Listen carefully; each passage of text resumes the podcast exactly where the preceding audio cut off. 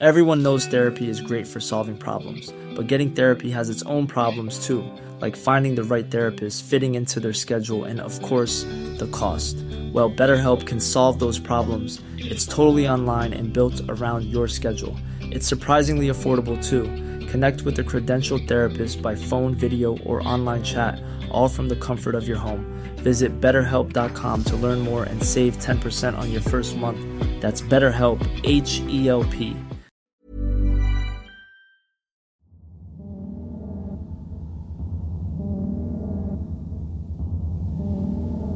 True crime stories often talk about and show brutal cases involving individuals who set out to take their victims down before moving on to the next, and so on and repeating. These horrific stories show murderers and monsters alike, many with the same motive to hurt, to abuse, to maim, and to kill. But we often forget that there are crimes that get committed out there out of brash decisions, out of panic, and out of fear. Today's case blurs those lines, and it's up to you to decide just where on the spectrum this story lays. My name's Ben, And I'm Nicole, and you're listening to Wicked and Grim. a true crime podcast. Warning the following podcast contains graphic content and material intended for a mature audience.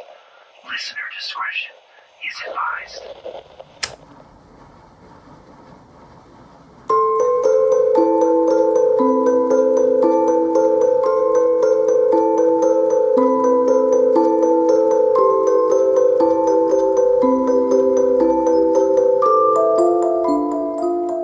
They're not getting an opening this time. Nope. It happened on Patreon. Sorry. It happened in the pre show. It did. So I do have a drink, but you're not getting a ka-chink.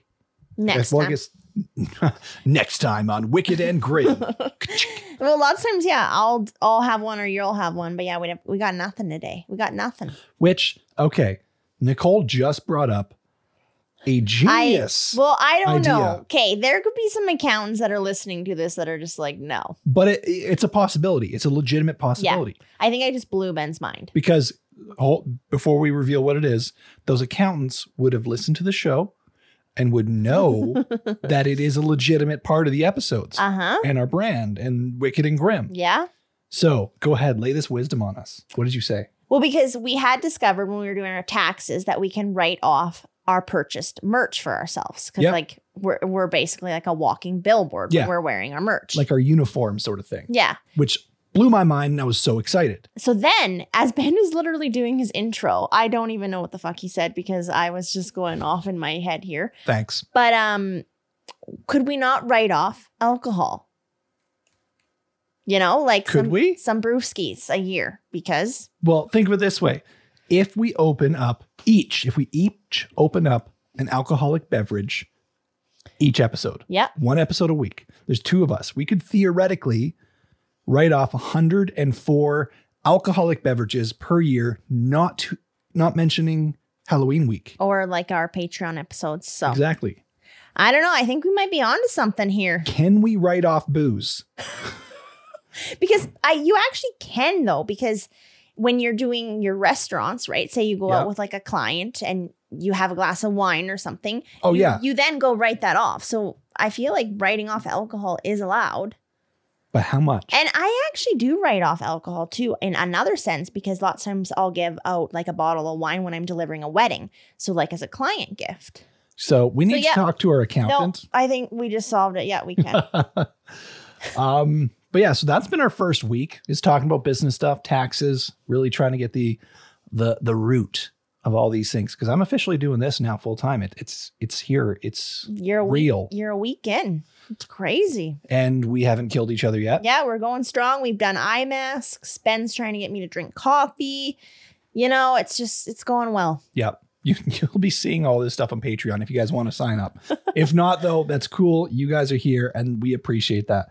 But we do have people who have signed up for Patreon. That we have to thank. We do. And uh, how many people did you say signed up this week? I think we had 12. We're it's just like pumping over there. It's awesome. 12 people signed up this week, which is incredible. So thank you so much. hmm Uh, I'm probably going to butcher some names. We actually just this did a list. giveaway over there too. We did.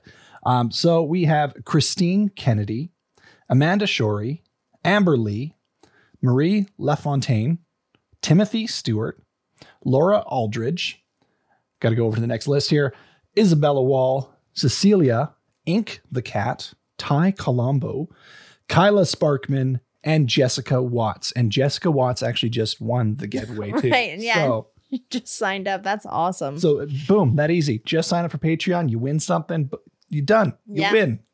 Okay, when first of all, thank you to all of them that Yes. like yeah, it just blows our mind that we're getting that much support over there. So thank you. But it's funny as you're reading the names, I can see in your eyes, like as you're about to approach a hard name, there's just like a little bit of fear just like coming out. I'm like, okay, that last name's gonna be hard. yeah. But Some of them are difficult. It's it's true. yeah. And even if you try, like, even if you pronounce it correctly, like, there's different enunciations on things. Oh. There's different inflections and different languages and heritage, and you don't know if you're actually getting it right. and some words can literally be pronounced like a few ways, really. Yeah, that's yeah. That's, That's what I was getting basically at. what you said. what I was getting at. Yeah, yeah, yeah. So, But you did good. thank you. And thank you to all those people who've signed up. And uh And our patrons are are awesome. They're getting some cool content behind the scenes. If you want to sign up, join them. Link is down below in the description of this podcast. If not, you're here. That's cool too. So thank you. we appreciate you either way. But we also got to talk about Fearful. Mm. So if you don't know, Jacko, who is a part of our podcast and is who our MC for Halloween week, Yep. he is coming out with his own podcast. Yeah. I don't have we dropped that on here yet. We dropped another thing was coming. And oh this is it. Okay. It's Fearful. Jacko is hosting his own podcast Whew. called Fearful, and it's all about paranormal mysteries and just creepy shit. This is a big deal. It's dropping on June 1st. Oh 2023. goodness. so coming up soon, you guys can go check out Fearful. Um, people over on Patreon again kind of got a little bit of heads up on this, and they kind of got a little bit of nose know on what's happening there. So, Mhm. so yeah, Very exciting though. yeah, lots is happening for the world of Wicked and Grim. Absolutely. So. Anyways, shall we press forward? I think so. Yeah. Let's do it. Okay. It's gonna be a total surprise since I was thinking about alcohol during your intro. So You literally didn't listen to it at all. hardly. I was very distracted. Okay, well, the intro didn't say a whole lot about this episode. What it did say is that it kind of blurs the line between those people who are very much so murderers who go out to murder Okay. and those who commit murders and crime via accident. And I'm not saying accident per se, but to self defense or whatever, something goes south, right? Oh, okay. So this is gonna- hits the fan. Yeah, so it's going to blur the line in between. And I want you guys to decide where exactly this lies. If it was more accidental, if it was more on purpose. Interesting. Okay. Okay. Now, I will say right now, it's definitely on purpose, but I want to know how much on purpose. That's the question. Okay. So this story takes us off or starts us off with an individual by the name of Tina Rose Herrmann. Now, Tina was 32 years old and living in Howard, Ohio. She was described by her friends and family as a loving mother. She, as a single mother, raised her two kids, Sarah Maynard, who was 13, and Cody Maynard, who was 10. Larry, who was the kid's father, was unfortunately no longer in the relationship with, with Tina, um, and you know things just didn't quite work out. So Tina lived with her two kids alone at 481 King Beach Drive. Now, being that Tina was supporting herself and her kids now without Larry, she was a very diligent and dedicated employee where she worked, which is why it was odd when she didn't show up for her scheduled shift one day without calling in. Uh oh. So usually her day started at work near the evening after her, kids came home from school. Okay. She'd greet them, they'd come home from school, maybe even make them a little dinner or something, and then she'd head off to go punch the clock. Okay. So when she didn't show up, her manager thought it was, well, definitely odd. Out of character. Yeah, she didn't even hear from her. It's not right. So she tried to call Tina, but she didn't answer her phone. So, being as concerned as she was, this really was out of character, as you said, she decided she was going to call 911. So, on November 10th, 2010, she called and asked for a welfare check on Tina at her home. So, it's not like it's a super emergency, but she's Mhm. definitely concerned. This is out of character. Can we get a welfare check? Okay, but I also have to admit, like, well done on the boss there. Oh, definitely. Like, realizing right away that there could be an issue and actually going about doing something about it. Like I actually love that. That's good. That's good yes, stuff. and that plays a very big part in this actually. Okay. uh, how quickly she was to respond. Hmm. So the police stopped by her home and made their way up to her door. They knocked, but got no response. No answer. Now the but house, the kiddos should be there. well, exactly. The house was quiet. There was no sound of Tina or her kids. Didn't seem like anyone was home. So the police couldn't really do much. They assumed no one was home. Maybe she Uh-oh. went out of state or something. So they walked back down the driveway, got in their car, and drove away without any information. Which, I mean, rightfully so. Yeah. It's not like they can storm a house. They don't have a warrant or anything, right? Oh, but yeah, you're like, oh, hopefully everything's okay in there. Yeah. Uh, and again, they don't have suspicion, right? And I think to do that, just enter a home without a warrant, they need suspicion of, hmm I'm not sure the exact term, but they need suspicion without a, reas a reasonable doubt or something like that. Like if a window was broken or the door was kind of open, then they probably could, you know, Exactly. go search. But Yeah. But it was a sealed up house, just like any other down the street. And nothing looked off. exactly. So you can't just barge in. So the next day would come around and a missing person report would be filed, but not on Tina. Oddly enough, it was 41 year old Stephanie Sprang, who just so happened to be Tina's neighbor and close friend. Now, the last time anyone had heard from Stephanie, she was over at Tina's house. Tina had been looking to move, ideally a little bit closer to work, so Stephanie was there helping her friend begin to process and organize and get all the packagings together for starting to get things in boxes. Hmm. So she was there. Now, it was also noted that this day, Tina's two kids, Sarah and Cody, never showed up for school. Holy shit, what's going on here? The police were just beginning to get some information together. They were drawing these two connections between Tina to Stephanie and the missing school Right? when they received a phone call. It was Tina's manager from work again. Okay. Well, apparently, she wasn't satisfied with the well check, welfare check the police did on Tina yesterday. Though she was aware they couldn't enter the home without the warrant or anything, she decided she didn't need a warrant to go into the home. Mm, that's true. Yeah.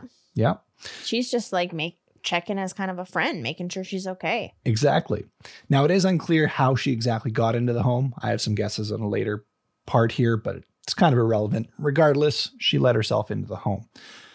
And when she did, she got inside and was greeted with a gruesome scene Oh no. and quickly dialed 911. Seriously? So it's Stephanie's the neighbor, right? Correct. Did she do some shit? Or maybe Stephanie's in there too. Okay, I'm listening.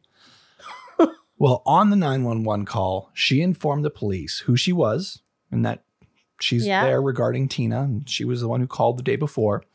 And she told them she went to her house to check.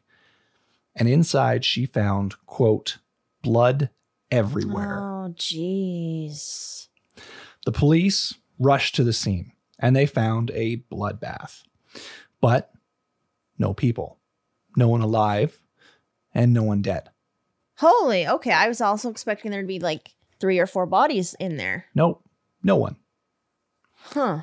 So by the door, there was a pool of blood and there was drag marks found heading towards the bedroom. Oh my gosh. And then inside the bathroom, it looked like a scene right out of a horror movie, as the tub had blood spatters and smears all up the walls and along the tub, and spray marks and Oh. flecks across the floor, even on the toilet right beside the bath bathtub had flecks of blood all around the bowl. That makes my stomach just sink. It was immediately clear to investigators what took place in the bathtub. Dismemberment. Oh, okay. I don't know why I didn't go there, but I had not gone there. You did anytime there's a murder case and there's a bloody bathtub, Yeah. what happens in the bloody bathtub? Yeah, I'm very aware now. Well, I was. I just, for some reason, was in a happier mind frame than that. You're a co-host of a true crime podcast. yeah, and apparently, dis- body dismemberment is blowing my mind Yeah. today. Sunshine, lollipops, and rainbows. So yeah, people sometimes ask, "How do you cope with having to do these stories?" And I'm apparently just in oblivion over here. yeah, you block it out. That's how. Wow. Jeez. Um, so yeah, unfortunately, this was a very real scene, not sunshine and lollipops. Um, and the bathtub was clearly used for dismemberment. Wow. Yeah. Okay. So by the scene left the house, they were not sure if anyone was going to be left alive as a result. But they were able to figure out a few things as far as how it could have played out. First, there was bags of groceries that were found in the kitchen, but they weren't put away. Still just sitting there in the kitchen Like someone had just gone shopping. like someone had just come home from shopping. The receipt showed the purchase was made approximately around noon. So this meant Tina most likely would have come home shortly after doing some shopping and brought the groceries in, and before she had a chance to put them away, was interrupted when she had entered her home. Okay. Then the bloodstains by the door also suggested someone was assaulted either as they entered the home or as they were trying to leave. Right. They also found the garage door. It wasn't quite working.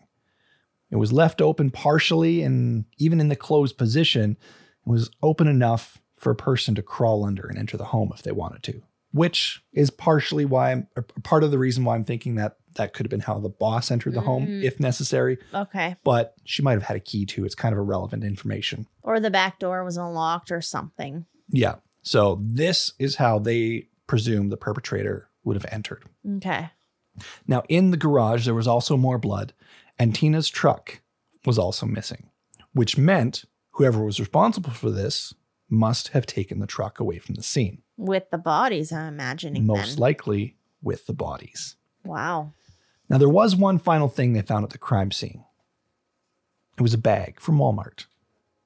Now, a bag in itself might not seem very conspicuous, but uh, this one had things in it tarps, Okay. multiple tarps. Mm-hmm. Investigators then turned to Walmart for a history of their purchases. They didn't have a receipt, but since they didn't have one, they thought, let's look it up in their, their registry Right. and go do that. They can see what's been purchased. So they managed to find out which Walmart it was purchased at, what items were purchased, and amongst just the tarps, there were several other like latex gloves, for example, being on that list. Um, and they also managed to find CCTV security camera footage. Okay, that's what I was wondering. Yeah. So they found footage of a Caucasian male, approximately in his 30s. He was very casual when he's walking through the till, purchasing the items, and just walking out of the store on his merry way. Good God, with just like tarps to go murder people. That's He really- pretty much had a DIY murder scene kit yeah, that he just purchased from Walmart. and he's just yeah, just another day. just la di da di da. Not a big deal whatsoever. Wow. And he left a bag behind. at what in Walmart? No, no, sorry. At, Oh, at the crime scene of the crime. Okay. Like, how do you just like really? You yeah, leave- yeah. Actually, so he really wasn't too concerned about. Well, clearly he wasn't. I was gonna say cleaning up, but clearly he fucking wasn't at all. There's like a f- shit show in there. Well, I just I don't know.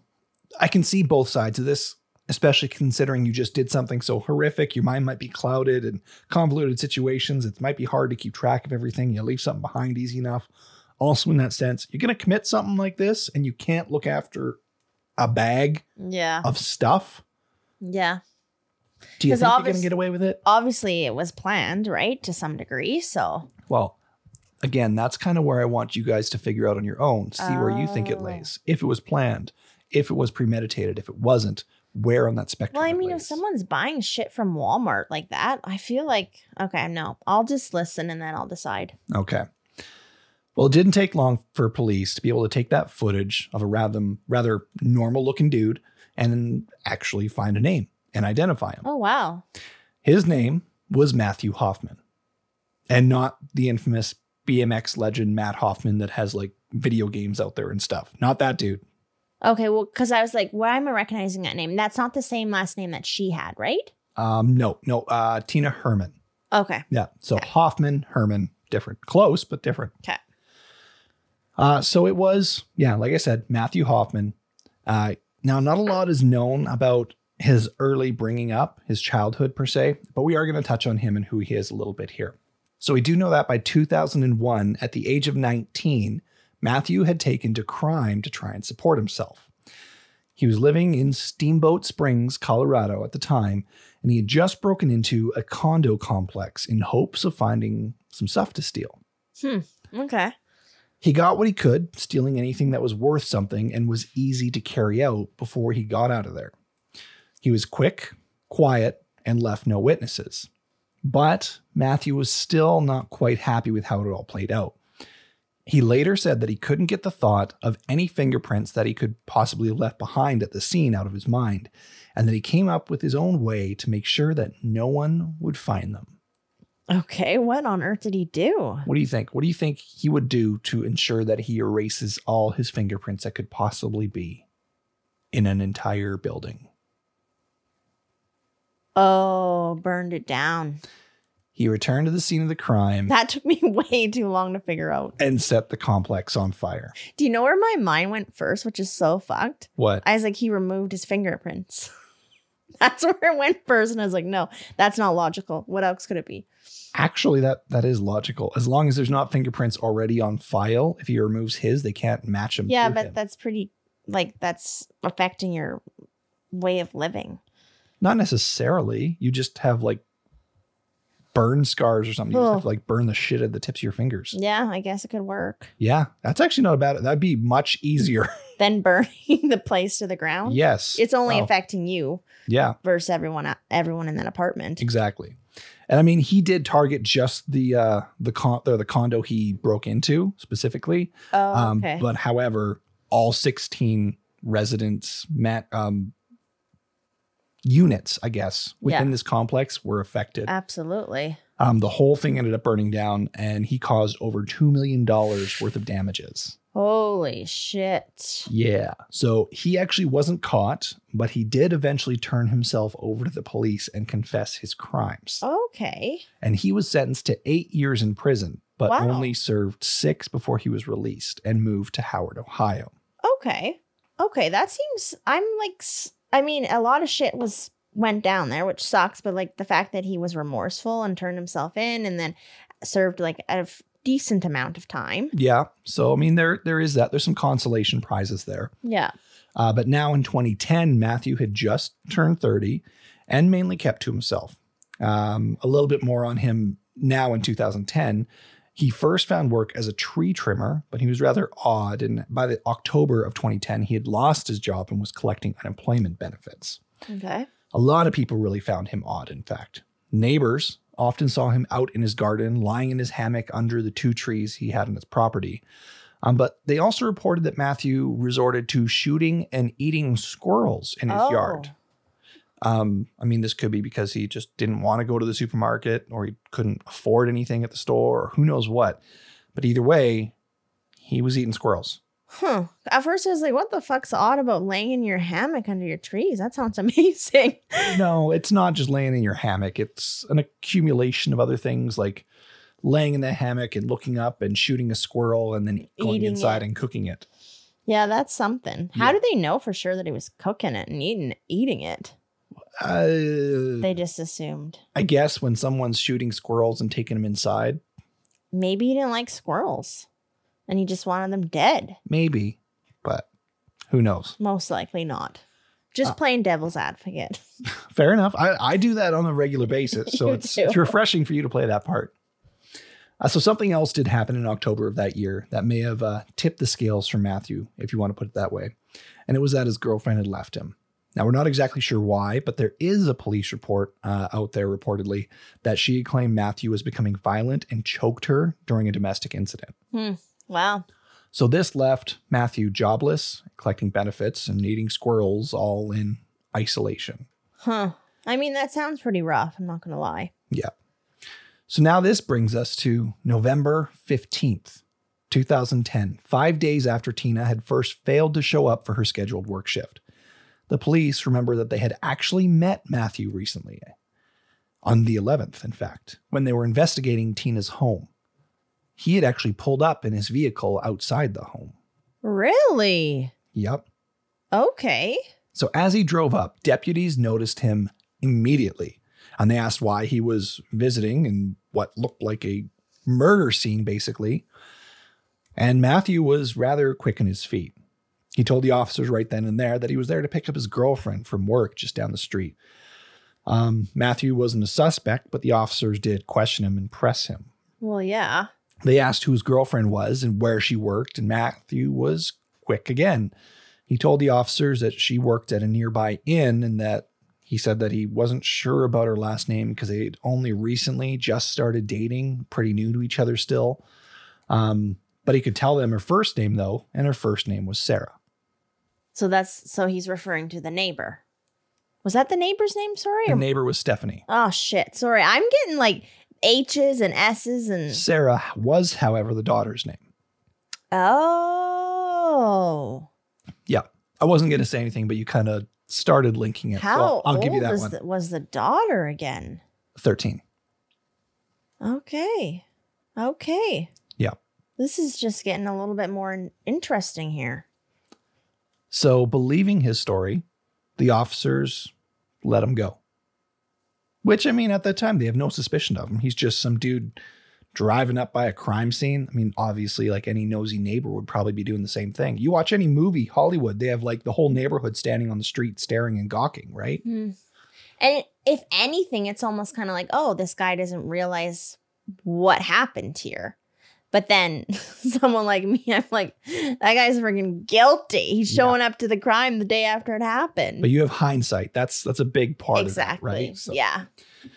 So now they did know something serious was going on when they uh, when they drew these lines between it. They realized he was at the scene there. He's now the one seen on CCTV footage purchasing the items found in the home. Um, they also linked the vehicle that they saw when he pulled up at this crime scene to the one parked outside a Walmart when the purchases were made. So it is confirmed it Wow. is him. Okay. So they got a warrant to search his home. When they got there, they were ready and they were prepared to find anything when they entered the home. They burst in and they found something they weren't expecting. Okay. What on earth would they not be expecting? I feel like you, they'd almost be expecting anything. Well, let me tell you, would you expect this? Everyone's alive. When they burst open the door, they found leaves. What do you mean? Just like a shit ton of leaves everywhere? There were bags of leaves, loose leaves spread all over the floor, like two feet deep throughout the house. Okay. Yeah. I definitely would not have been expecting that. Yeah. There's no way. It was leaves, just Wow. everywhere, a shit ton of leaves. That's kind of nice though. Now, I mean, it was the end of autumn, so I mean, leaves were in abundance, which completely makes sense. But why they're scattered in the home? You'd like raking them up and bringing them in their house for some decor. uh, it's beyond decor. but he was, he was raking them up and bringing them into his home. Really? Okay. So, needless to say, though, it was a tactical nightmare for police trying to get through this home. Oh gosh. They didn't know what was in those piles of leaves. oh man. There could have been drug paraphernalia, say needles, for example. Uh, they were afraid that Matthew had actually set traps within the leaves, or potentially the bodies of Of victims, the victims, yeah. laying in these That's leaves. where I had gone. Okay, that's terrifying. yeah, so they were ready for anything, but they were not ready for that. No. No, you would not be. Wow. Okay. So when they entered the home, Matthew was sleeping on his couch in the living room. So they burst in, they raid, and they take him. And he doesn't really say anything. He just watches the police slowly make their way through his home and try and process what the fuck is going on in this house. Not even when they finally noticed a cabinet pushed up against a door leading to the basement did he say a word. Oh gosh. They noticed this cabinet. They moved it aside and it was blocking the access. And they opened the door and they slowly made their way into the basement. I like still some serious hope that these this family's alive. Well, they did find 13 year old Sarah Maynard downstairs in the basement, tied up to a bed made of leaves, with her hands completely bound in a plastic bag around her waist, almost like it was a diaper. Whoa. Sarah, when she saw the police, went into absolute shock. She began panicking and rambling and telling the police that she was late for school and she had to get to school. Huh.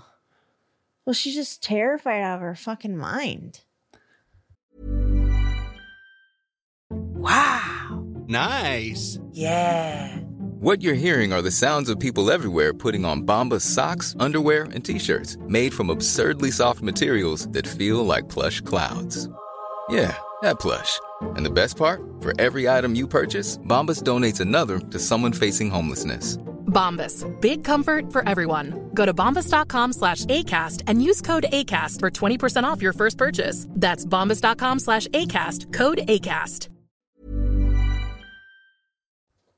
She also told police that Matthew had killed her dog and she was very worried about her dog, which is a portion I have so far left out, but he did. Oh, okay. I hate him. I mean, He- I already did. He later admitted to killing the dog because it wouldn't stop barking. Wow. Yeah, because you're an asshole. Yes. That's why I didn't stop barking. Yes. Okay. Ugh. So Sarah, though, did have suspicions of that. She didn't have any idea of what happened to her mother, brother, or Stephanie. According to Sarah, Matthew had explained that he was waiting for ransom money to come in from her parents and that he was going to return her home. He'd even promised that she'd be home by Christmas. Huh. Okay. So, like, she lit, like, he, he was basically like abusing her down there. We'll get into that a little bit, but yes, Okay. yes. Wow. Um, Matthew, however, wasn't quite as forthcoming to the police. When they questioned Sarah, she told him everything, of course, right? But Yeah. Matthew was lips tight. This guy is so interesting. How I just like am picturing this person that just is not affected by anything and just like going through this the motions and the steps and just like like a straight line. And I- maybe, maybe it's very odd. things might change in that opinion here. This is a there's a little bit of different insight to this case, which is why again I want you to kind of draw your opinion on where in the spectrum it lies. Okay. So he didn't say a word during any of the interviews.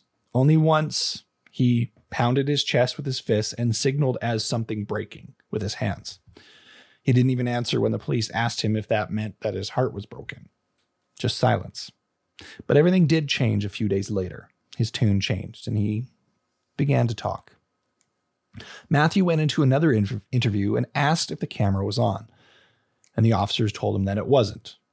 Yeah, sure. right? No, of course we're not recording here in this interrogation room. Um, so he did believe them and he started talking. That's lying though. I feel like you have to I mean maybe there was a few years ago, but like you have to state if something is recording like that, do you not? No, because I mean, you're still talking to police, which is like witnesses. I don't think so. I don't know. I'd have to look into it. I feel like you would have to be like full disclosure, but I don't know. I don't know. It's not like this is a, you're calling into a, a phone line or something. This call may be recorded for company policies and You insurance. tell us and it's recorded. Like Yeah. this is obviously recorded, buddy. Yeah. So he started talking and he said that he just had the same nightmare for a second time and he needed to talk about it. He said that in his dream, he'd been in a food processing plant and when he'd opened the bag in front of him, it was filled with human body parts. He took that to mean that he had to come clean, so he decided to tell the police what he'd done. He did, however, have one condition. He would tell the police where to find the bodies if they agreed to allow him to escape. Oh no, but this I my f- okay, this isn't good. Well, this this wasn't going to be a real escape though. His, well, yeah. his plan was only a cover up of a falsified escape. Here, he was going to pretend to run away so that the police could shoot and kill him. That's what he wanted. That's what he wanted. He's like, just just let me run away, and then you can be like, oh no, he's getting away, shoot him, and then you can kill me. Wow, so that's almost kind of like a, a suicide plan. It is. Only after that, his lawyer would release the information on where the bodies would be found. That's what he wanted. Huh. The police, of course, didn't agree. They're not going to just kill him at his wish, right? Yeah. Um, and Matthew stopped talking again. Frig, but the lawyer knows where the bodies are? I don't know if the lawyer does yet or what. or he was going to tell him. Okay. Yeah. um, but it would be only two days later that he'd change his mind all over again. Matthew told investigators where to find the bodies under the condition that the prosecution wouldn't press for the death penalty.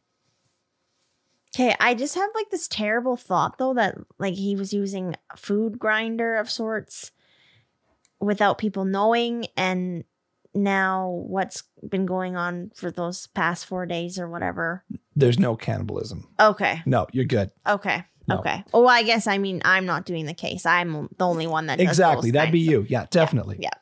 Um, I do find this super interesting though, because Matthew A started with, I will tell you where the bodies are if you kill me, basically. Oh yeah. And now he's like, I'll tell you where the bodies are if you don't kill me.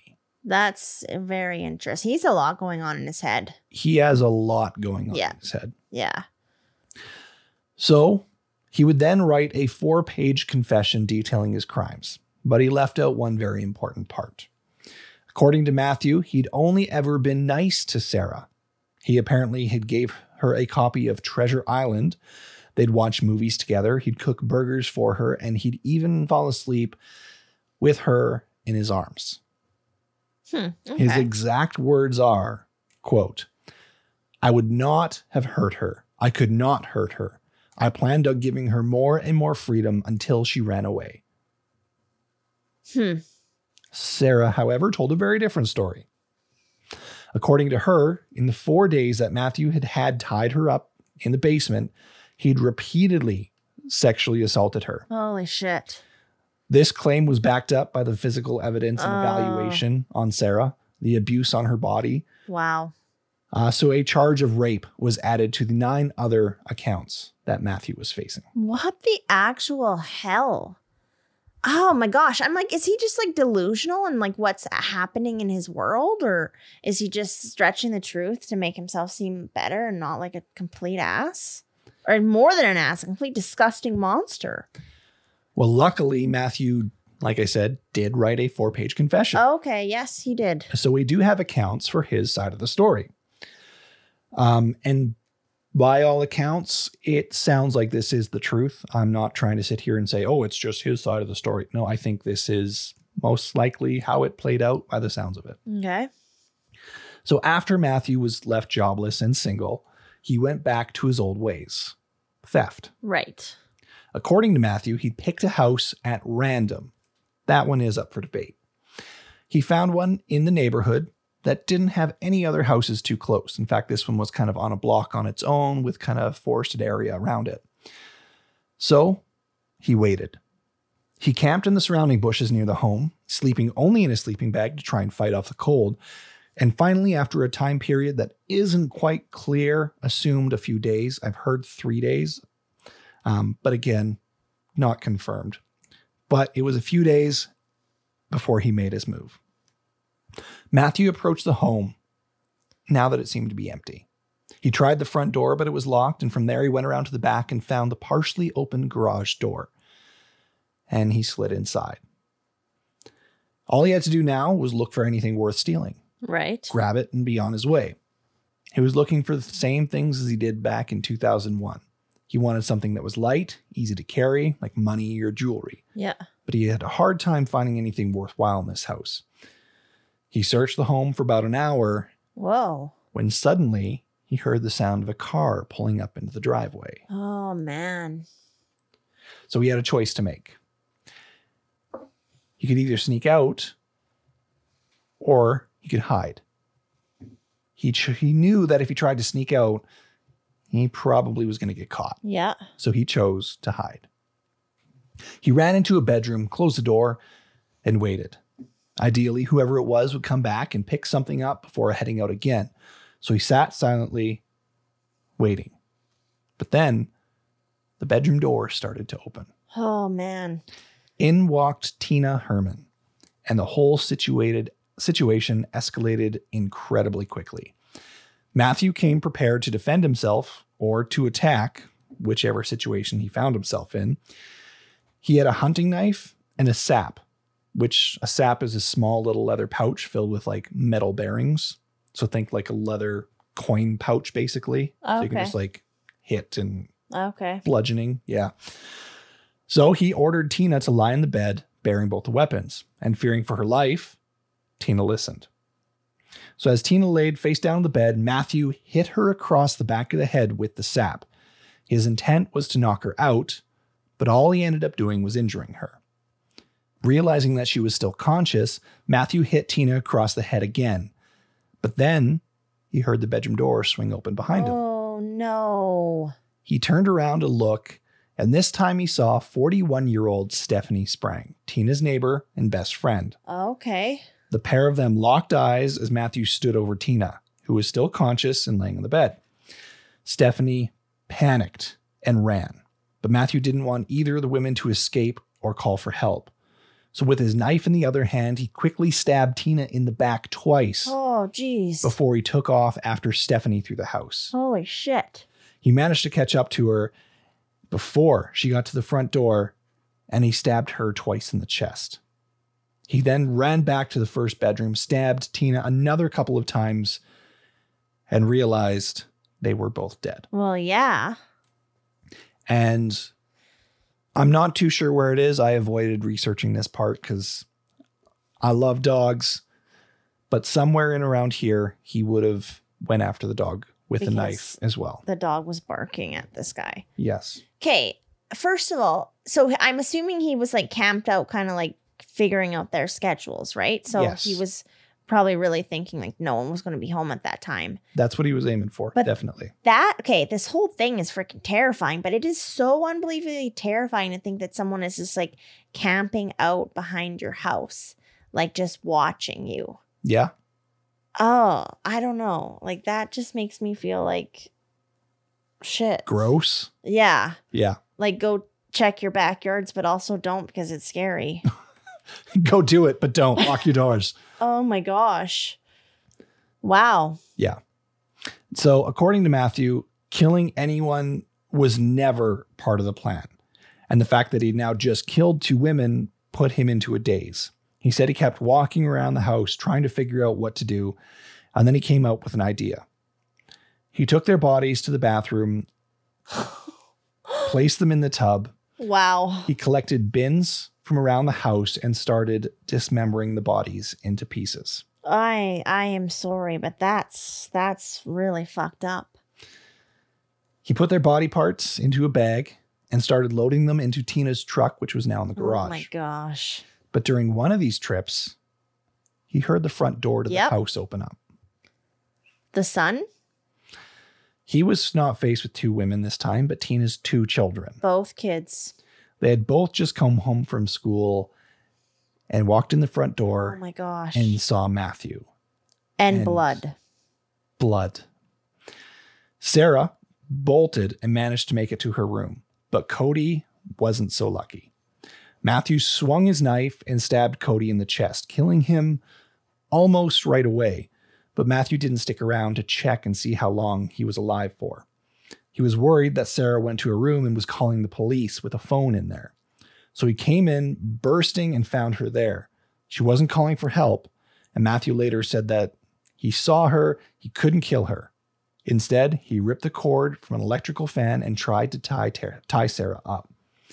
He then would drag her to the kitchen while he got back to work, taking out the rest of the bins, dismembering his victims, including 11 year old Cody. Oh, brutal. Why could he not care- kill Sarah though? Do do we talk about that later or just like he just All he said is that he couldn't. he couldn't? Huh. Matthew then came back and bundled Sarah up into the truck, and Sarah had no idea that she was now within a vehicle that contained her completely dismembered family and neighbor shoved inside of bins. Oh. All she did know was a man was taking her somewhere, and there was nothing she could do about it. Yeah, this is a lot. It is. This is a lot. this is very, very disturbing. And I already have my answer in my head. So, Matthew ended up taking her to his home, led her to the basement, tied her up to, to the bed before getting back to his work. He knew he had to get rid of the bodies. He thought about driving his truck to the lake and swimming it swimming ashore from there. So driving it right into the water, letting it sink and swimming ashore. Oh, okay, yeah. But it was November and he was afraid that he wouldn't be able to swim because of the cold. So he thought a bit more and he figured out a place that he thought would be perfect. He knew a 60 foot tree in Kokosing Wildlife Area. And he knew this tree just so happened to be hollow. So he hauled bags of body parts over several different trips and used his climbing equipment from previous jobs that he had as a tree trimmer Yeah. To haul them up the tree and dump them inside the tree. He did this using multiple different vehicles to attempt to cover his tracks. He used his own truck, Tina's, he used Stephanie's Jeep. He even took his bike once and walked back and forth twice. Holy frig. Okay. So he's like really thinking this part through now, I guess. He is. So, with the bodies hidden, Matthew again reverted back to his old ways. The next evening, he went back to Tina's house, ready to burn it to the ground. Okay. But that's when he discovered the police had already found the scene as he was pulling So he wasn't going to be able to. Yep. So, when he had talked to police, he was there to burn the house down. Okay. So he he realized that he left shit there that needed to be destroyed. Like Yeah. The bag or or why did he have that bag? He would have, in the process of dismembering the bodies, Oh. gone to oh. Walmart to get some supplies. Holy shit. So he literally went to Walmart after Yes. and was just like calm as a cucumber. Yes. That's disturbing. Yes. Really disturbing. Yes. Okay. So, January of 2011, Matthew would have his trial. He pled guilty to all 10 charges. Three accounts of kidnapping, kidnapping for abducting the three victims, three accounts of abuse of a corpse for dismembering the bodies of victims Uh-huh. and scattering the remains, and one account of sexual assault regarding Sarah. He was sentenced to life in prison without the possibility of parole. Right. And that's when the press had dubbed the Leaf Killer. The leaf killer. He was the leaf killer and he will remain in prison till he dies. Okay. So, one final little note here Sarah did move in with her father, Larry, um, who said that she went back to school and worked very closely with therapists to deal with this tragedy. Well, yeah, that is some trauma. Um, Larry also said that uh, regarding Sarah, quote, she is strong and has gotten through this with her faith in God and the love of her family. Oh my gosh. She okay, that's good that oh that she's like doing well, but gosh, just what she's having to deal with. I imagine that uh, she might be doing well, but I don't think. Uh, I think this is going to affect her for, for Oh, life, of course. For her entire life. Yeah. Yeah. Hundred percent. but the, the conversation I do want to have is: Do you think he's just a cold-blooded murderer? Do you think it's something that just got out of hand, an accident, and he just covered his tracks? What What do you think? You said you have your answer. Oh my gosh. Well, I do. Okay. So he, I think that he's a terrible person. I think that he's a criminal for sure. Like he definitely is a criminal. But I do I don't know because it seems so weird to me. Okay, like I'm still processing. It seems very weird to me that he saved or he didn't do this to Sarah, but then he did it to the other three. So could he not have easily just have not killed all all of them, you know? So that's why I'm kind of like, well, did he intend to murder someone? Like he came prepared with some serious weapons and stuff. He had a hunting knife in his hand. Yeah. right? And when he did have Tina, she was on the bed and he just began assaulting her with that sap, the weapon, right? If he's going to ensure this doesn't happen or, you know, doesn't, no one squeals or something, he's not going to be assaulting her. He's going to tie her up, make sure she can't Yeah. see shit. Well, because even as you were kind of presenting the story, I was like, there's opportunities for him to like get away Yes. in that in that scenario there. And an hour in someone's home. That's a long time. And you did say that he potentially um was abusive to his girlfriend. Potentially, yes. So I don't know. You know, maybe he was going to be escalating to be doing murders and this is this is the the time, the one. Maybe. I I mean clearly there's definitely some undiagnosed mental disorders or something going on there Mhm. cuz he's he's not quite there. Now there there was reports um after searching his home with the search warrant and everything police did find his freezer which apparently contained squirrels and popsicles. Wow. So that was his diet apparently. Oh god. Um, and there is also a lot of allegations around this case regarding him being um, very, uh, what's the best way to say this? Sexualizing trees. Okay. So the the leaves, for example, in his home, um, the tree that he hid the remains in apparently was a tree that he was very fond of. I mean, he climbed it often, most likely, especially if he knew all the way up and it was hollow in there in the specific tree. Oh man. So there is allegations of sexualizing trees. Interesting. I never heard of that. I mean, to each their own. I'm not going to knock someone for Yeah. something like that, right? But yeah. I will I mean, knock you if you go ahead and like start murdering people. It's not illegal to sexualize trees. yeah, I mean, lots of people like wood, right? Holy shit, you went there. oh my gosh. But yeah, to say if he's like a cold blooded murderer. My gosh. I mean, he is definitely a cold blooded murderer for sure. Yes. But is it is he intentionally a cold blooded murderer? Is the question. Oh man. Okay. Okay. I'm gonna say no. No, he's not. Yeah. That's what I'm going with, I think. Oh, but that just destroys me to say that. So then here's my question that I want to beg you with this one. What was he going to do with Sarah? I know that's like there's just so but like you said, so he has some some mental health um stuff that he's dealing with. Maybe he just like saw her and was just like had some sort of like connection was like oh my gosh like this this this girl's like an angel or whatever like i need to save her He sexually abused her. oh fuck He was charged with with sexual abuse. oh my gosh i don't know okay no this oh i don't okay you were asking me I'm asking you impossible questions. Impossible co- questions. This Because- guy is literally like the biggest douche canoe ever. Like he's disgusting. Yeah. He's a nasty motherfucker. because I do think he's not intentionally a cold-blooded killer, but I think he got way in over his head and he's just going to roll with those punches, which turns him into one after the fact. Well, the whole Sarah thing. Well, that that's this would be easier to answer kind of if he had murdered her as well. But the fact that he like kept her and is just continuing the abuse is it is horrible. because put it this way, if he keeps her in in his basement, there's one of two things that's going to happen here. Either he continues to keep her and continues to abuse her, or he's going to continue to abuse her and eventually she will die as a result. yeah. Those are the two options. But then didn't he say that she was gonna let her go at some point? Well, that's what he said. He claimed. yeah. Now, I'm not not to not to throw the idea out the window that she could escape. That's definitely a possibility. But before that happens, those are the only two things that are going to occur. Is either she's going to continue being abused or continue being abused until he kills her or she dies as a result. Yeah. So he is letting this happen, letting this continuing continue to happen knowingly. That there makes him a cold-blooded Yeah. criminal murderer, in my opinion.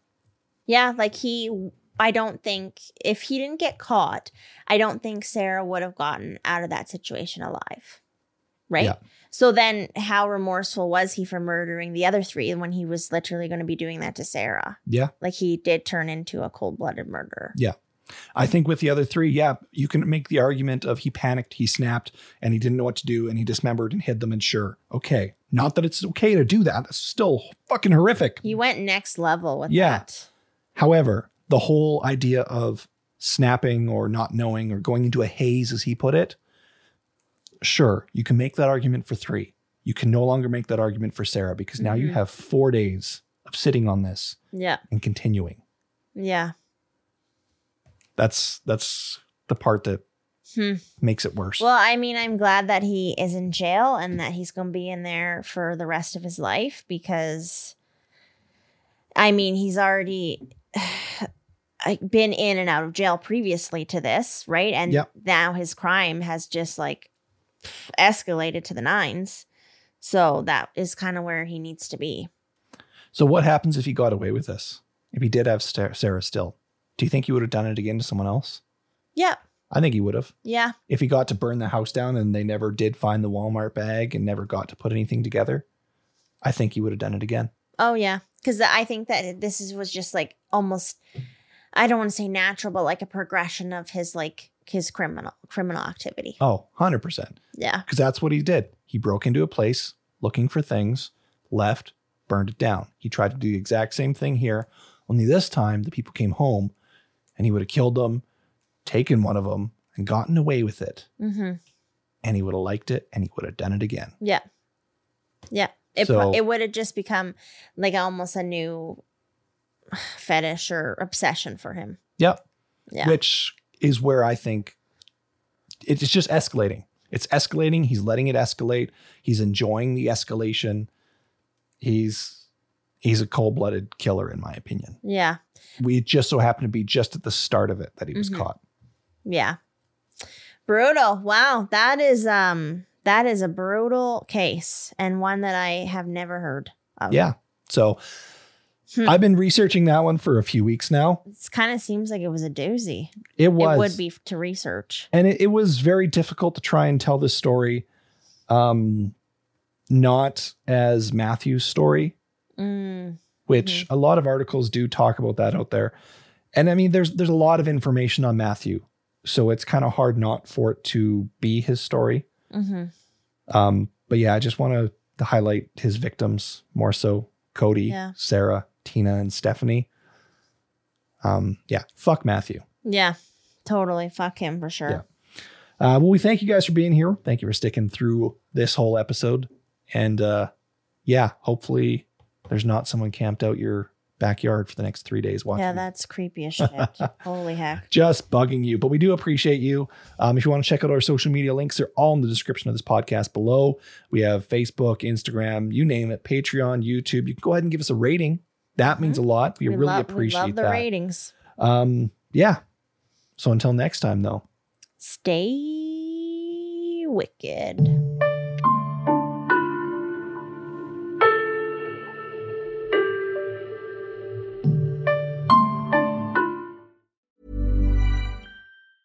Planning for your next trip? Elevate your travel style with Quince. Quince has all the jet setting essentials you'll want for your next getaway, like European linen, premium luggage options, buttery soft Italian leather bags, and so much more. And is all priced at 50 to 80% less than similar brands. Plus, Quince only works with factories that use safe and ethical manufacturing practices. Pack your bags with high-quality essentials you'll be wearing for vacations to come with Quince. Go to quince.com slash pack for free shipping and 365-day returns.